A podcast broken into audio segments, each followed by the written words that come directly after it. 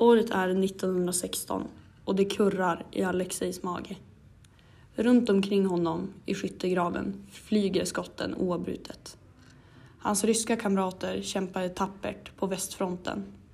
Trots det hade många stupat och det skulle många fler komma att göra innan Ryssland skulle välja att dra sig ur endast ett år senare, i november 1917. Hela 1,8 miljoner soldater 1,8 miljoner kamrater till Alexej dog på slagfältet under det första världskriget. Alexejs nätter i skyttegravarna var kyliga, vilket gjorde att många dog av sköld om de inte dog av hunger. Under nätterna kunde Alexejs drömmar ta honom tillbaka hem till Ryssland. I hans drömmar var allt glatt och underbart. Där fick han umgås med sin gamle far Archip och sin äldre syster Anja. Alexej växte upp med sin syster Anja och hans fader Arkip på deras farm som gått i arv i generationer. Hans far var en gammal 60-åring. Han var skröplig, vilket gjorde att en stor mängd arbete på bondgården hade hamnat på hans axlar. Så hade livet för denna arbetsklassfamilj sett ut ända sedan år 1914 då deras land Ryssland gick med i vad som skulle bli det första världskriget. Anja däremot hade mött en lång ståtlig man som visade sig vara av den högre eliten, vilket gjorde att Anja vid deras vigsel numera klassades som en adelskvinna.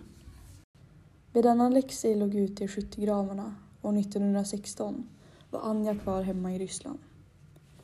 Trots hennes numera höga ställning var hon inte helt nöjd med samhällets uppbyggnad med den enväldige tsar som härskade över allt och alla. I och med att hon växt upp i arbetarklassen hade hon kvar sitt socialistiska tänk och driv. Drömmen om demokrati fanns kvar. Detta var hon inte ensam om att ha. Många, speciellt i arbetsklassen i Ryssland, var trötta på att inte ha något att säga till om. Under detta år svalt många på grund av att så många bönder hade gått ut i krig, vilket gjorde att de få bönder som fanns kvar inte kunde producera nog med mat för att föda hela befolkningen.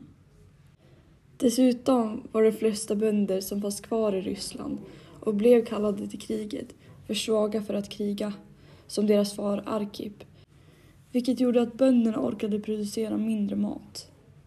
Anledningen till att så många bönder var tvungna att åka ut i krig berodde på hur dåligt det gick för Ryssland i första världskriget. På grund av deras dåliga vapen, få vapen och bristfälliga taktik gjorde att nya arméer gång på gång behövde slungas in med dåliga odds. En officerares medellivslängd vid västfronten var endast två månader. I och med att det var kriget som ledde till hungersnöden och att det var tsaren som hade bestämt att Ryssland skulle in, äh, ingå i kriget blev detta en ond cirkel som ledde upp till det som kallades februarirevolutionen år 1917.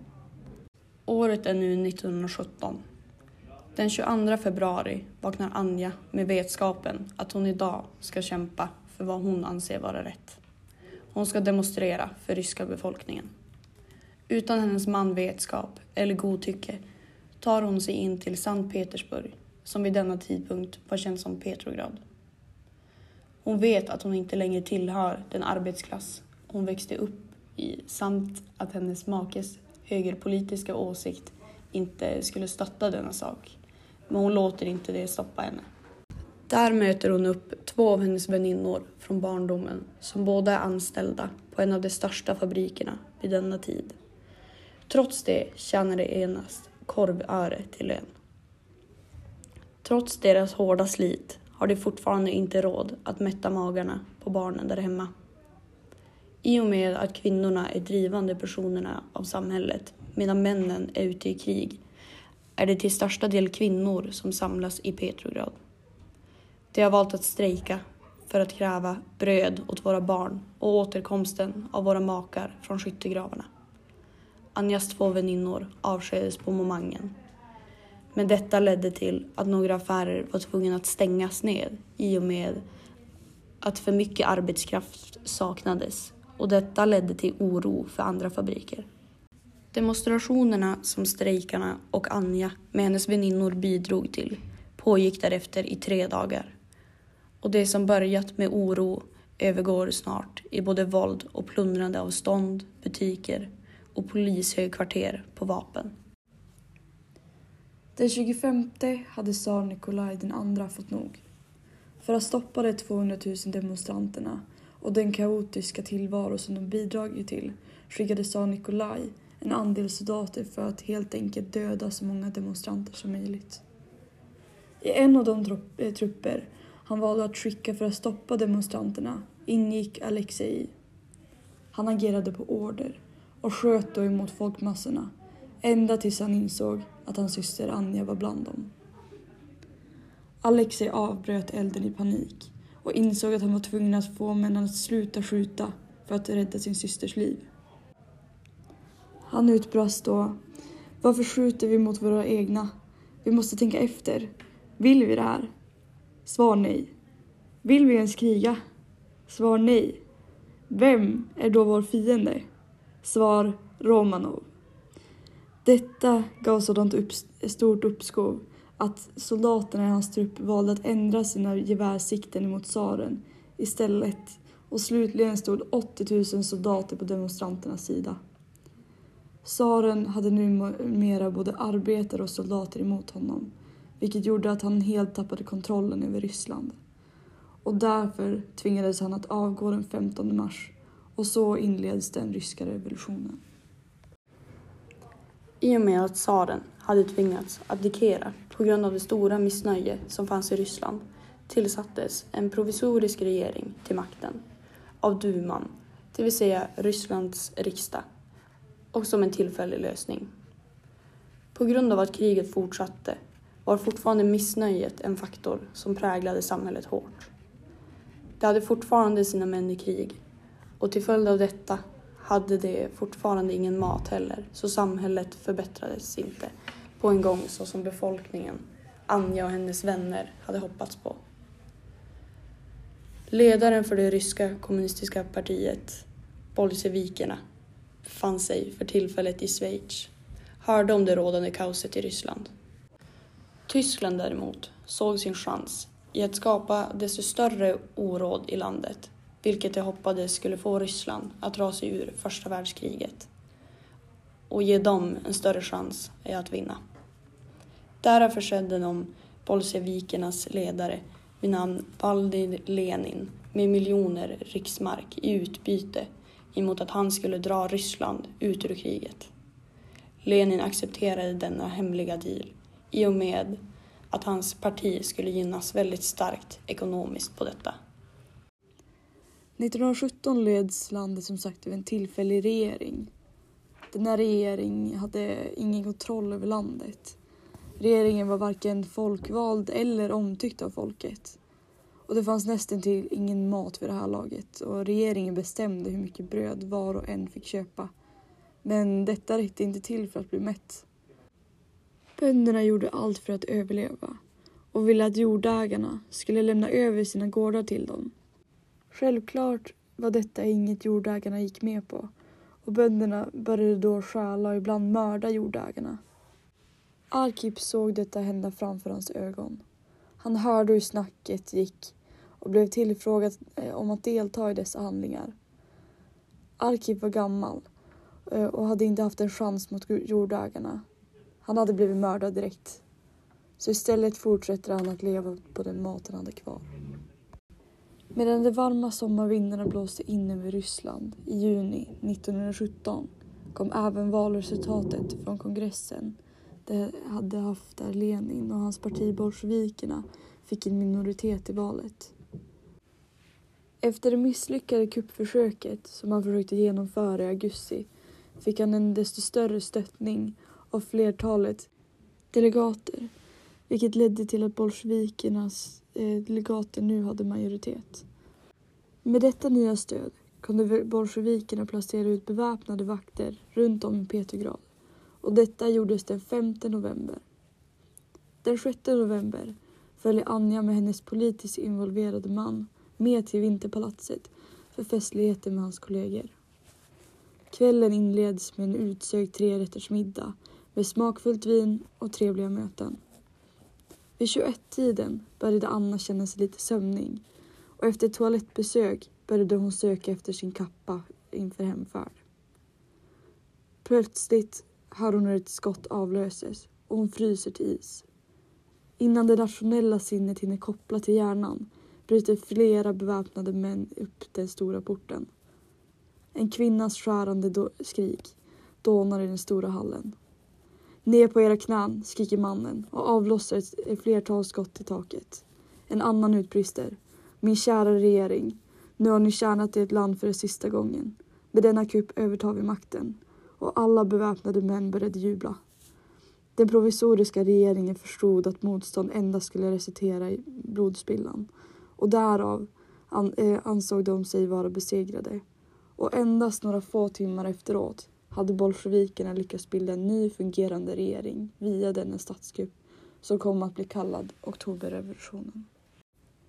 Stödet som Lenin och hans parti bolsjevikerna fått inför revolutionen för att överta makten i Ryssland började sakta men säkert avta under 1918. Anledningen till att han fick stöd till en början var den övertygande eh, politiska propaganda som gjorde att han sågs som en stark ledare. En stark ledare som inte bara hade avslutat kriget men även lovade att godsägare skulle få tillbaka deras land ifrån bönderna. Bolsjevikerna blev dock otåliga och stöttade dem istället. Dessa förändringar och det som lockade många, bland annat Alexei. Och då för honom var främst drömmen om att inte eh, behöva kriga mer det som lockade mest. Dessa förändringar gillades dock inte av alla och landet blev snabbt uppdelat i de röda som konspirerade med bolsjevikernas ändamål och de vita som var kontrarevolutionärer som ville ha en revolution emot revolutionen. Många av de kontrarevolutionära ville se tsaren tillbaka i ledning och ogillade starkt att Lenin nu flyttat tsarfamiljen till Jekaterinburg i Sibirien.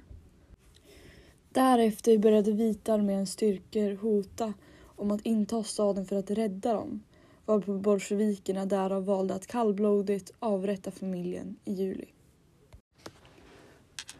Under revolutionen blev bolsjevikernas styrelsesätt allt mer styrt av hans regering. Grundläggande saker som innan beslutats genom demokratiska val. Ryssland höll på att övergå från demokrati till en diktatur. Och detta var något länder runt om i Europa började märka av. För att detta kommunistiska tankesätt inte skulle få spridning i övriga europeiska länder till den grad var deras härskare skulle bli avsatta genom en liknande statskupp som bolsjevikernas så valde länder som Storbritannien, USA och Frankrike att stötta de vita i det ryska inbördeskriget. De ville visa sina respektive länder att kommunismen inte är ett fungerande styrelsesätt. Trots att Ryssland nu inte längre deltog i första världskriget fortsatte blodet att spillas i inbördeskriget. Detta krig pågick ända till 1921. Men trots det fortsätter enskilda strider till år 1923. Hela inbördeskriget kostar mellan 6 och 12 miljoner människor livet och cirka 2 miljoner av dessa dör av svält. Även Arkip har det fortfarande svårt med maten och inbördeskriget gör det inte bättre för honom. Det blir svårt för bönderna att få fram tillräckligt med mat. Det är även svårt att transportera maten. Arkip är svag. Han har inte mat för dagen och blir sämre för varje dag som går. Mitt i hans svagaste punkt kommer den röda armén till hans gård. Han blir tvingad att ge sig ifrån sig den lilla maten han har kvar. De bönder som eh, vägrar blir avrättade direkt. Arkip står på sig och vägrar att ge dessa grymma män sin mat. Han har inget kvar att leva för. Han vet inte vart hans barn är. Han vet knappt om de ens är vid liv. Han dör hellre än att stötta den röda armén. Arkip blir avrättad i hans egna hem. Rysslands befolkning har år 1921 överlevt ännu en svår period och trött stöttningen utifrån av de vita segrar till slut de röda och diktatur och kommunismen är ett faktum. Den nya ekonomiska politiken NEP som Vladimir Lenin föreslog 1921 var en grundläggande förändring i den bolsjevikiska ekonomiska strategin. Under den nya ekonomiska politiken fick ryska jordbrukare återigen köpa och sälja sina överskottsvaror på marknaden. Detta ledde till framväxten av handlare, återförsäljare och vinstdrivande som kallades Nepmen. Under inbördeskriget så skulle dessa aktiviteter ha varit straffade med döden. Med Lenins ord gjordes detta för att ge ryska folket andrum. Politiken innebar att Sovjetunionen blev en blandekonomi. 1922 skrev Lenin ett brev till den ryska kolonin i Nordamerika och det löd Den nya ekonomiska politiken har inte ändrat någonting radikalt i det sovjetiska ryska systemet. Och inte heller kan så ske så länge makten är kvar hos arbetarklassen. Lenin förklarade vidare att på grund av bristen på utländskt kapital i Sovjetunionen var det svårt för hans näpp att uppnå önskad effekt. Men trots Lenins oro över att eh, reformerna inte fick fart på ekonomin i den takt han hade hoppats på tog det delar av ekonomin som tilläts lite mer frihet. Jordbrukspolitiken var det som framförallt förändrades. Små privata jordbruk tilläts nu att sälja själva sina varor och behålla en del av vinsten. Det i sin tur gjorde att produktionen av livsmedel ökade med 40 procent. Men de tyngre industrierna och bankerna förblev statligt ägda. Detta skapade en ekonomisk obalans. Jordbrukets produktivitet växer mycket snabbare än industrin. För att behålla industrins lönsamhet har industrin höjt priserna i förhållande till jordbruket. Det gjorde att jordbrukarna fick lov att producera ännu mer för att ha råd att köpa industrins varor. Ökningen av jordbruksproduktionen ledde till sjunkande priser på jordbruksprodukter. Bönder försökte då begränsa utbudet genom att inte bjuda ut allt till försäljning. NEP varade till 1928 då Lenins ersättare Stalin inte drog slutsatsen att problemet med industrin inte hängde med lantbrukets utvecklingstakt var relaterat till att industrin var statlig och lantbruket privat. Istället var problemet att privata bönder ens hade mage att undanhålla spannmål borta från marknaden. År 1924 dör bolsjevikernas ledare Lenin av en stroke. Detta utgjorde återigen obalans i landet när två kommunistiska partimedlemmar började tampas om makten. Detta var en maktkamp mellan Josef Stalin, som varit ordförande i kommunistpartiet, och Lev Trotskij, som mer eller mindre byggt upp den röda armén. Trotskijs mål med att överta makten var att han hoppades på att detta i sin tur skulle sprida socialismen över västvärlden och utlösa en rad liknande revolutioner. Stalin däremot ville bygga upp ett starkt socialistiskt Ryssland som numera hade bytt namn till Sovjetunionen som kunde stå emot framtida attacker från länderna i väst. Men det var främst intresserad av var att härska enväldigt. I och med att Trotskij förlorade en del av sitt stöd genom att anklaga kommunistpartiet för att ha en förstelnad byråkrati och att ha övergett idén om en världsrevolution gjorde att Stalin kunde vinna maktkampen. Denna anklagelse Trotskij utgav gjorde att han deporterades till Kazakstan. När han sedan fortsatte utomlands och fortsatte att kritisera Stalin som, ansåg, eh, som han ansåg hade gett upp på drömmen om en världsrevolution blev han till slut dödad på Stalins order. Likaså flertalet andra som satt sig upp emot honom. Under 1921 till 1928 är det många tankar som cirkulerar i Alexejs huvud. Efter att ha först firat Lenins övertagande av makten i och med att han inte längre skulle behöva slåss för sitt land i första världskriget längre blev inte detta riktigt som han hade hoppats på när inbördeskriget bryter ut. Här går han än en gång in för att kriga för den sak han anser vara rätt. Han vill inte leva under den hemska tsarens styre och därav blir att ingå i den röda armén ett självklart val för Alexei. Hans hopp om en bättre värld blir dock krossande. Återigen, när han får höra den hemska nyheten om Lenins bortgång.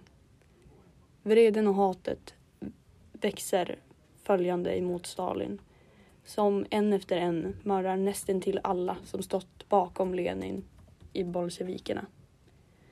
Men värst av alla saker Stalin gjort sedan han började styra ansåg dock Alexej vara det kallblodiga mordet på hans far. En så kall och hjärtlös man som inte kan ta kritik är inte en man vi kan ha som ledare, säger Alexej för sig själv med vreden i halsen och tårar i ögonen. När klockan ringde in tolvslaget den 31 december år 1939 kollade Anja och Alexej på varandra och skålade in det nya året. Allt de fått gå igenom under en 20-årsperiod var mer drama än vissa får under en hel livstid. De hade överlevt ett världskrig, svält, inbördeskrig, maktkamper mellan makthavare, två statskupper, extrema orättvisor, diktatur, men värst av allt, deras käre fars bortgång. Alexei hade bestämt sig för att flytta hem till den gård de växt upp på för att gå i sin fars fotspår och hedra hans minne. Friheten, stillheten och lugnet lockade honom. Anja däremot kunde inte hejda sig med att få berätta den goda nyheten för sin bror om att hon och hennes man väntade ett nytt tillskott till deras familj i slutet av året. Hon kände att detta nya liv inom henne var hennes chans att få forma en god människa. Något Ryssland inte haft så gott om under dessa år. Hennes barn skulle få lära sig om lojalitet, kärlek och att se det goda i människor. Egenskaper hon saknade i landets ledare Stalin. De skålade när tolvslaget ringde in. De skålade för att på något vis visste de att det här året är året allt vänder.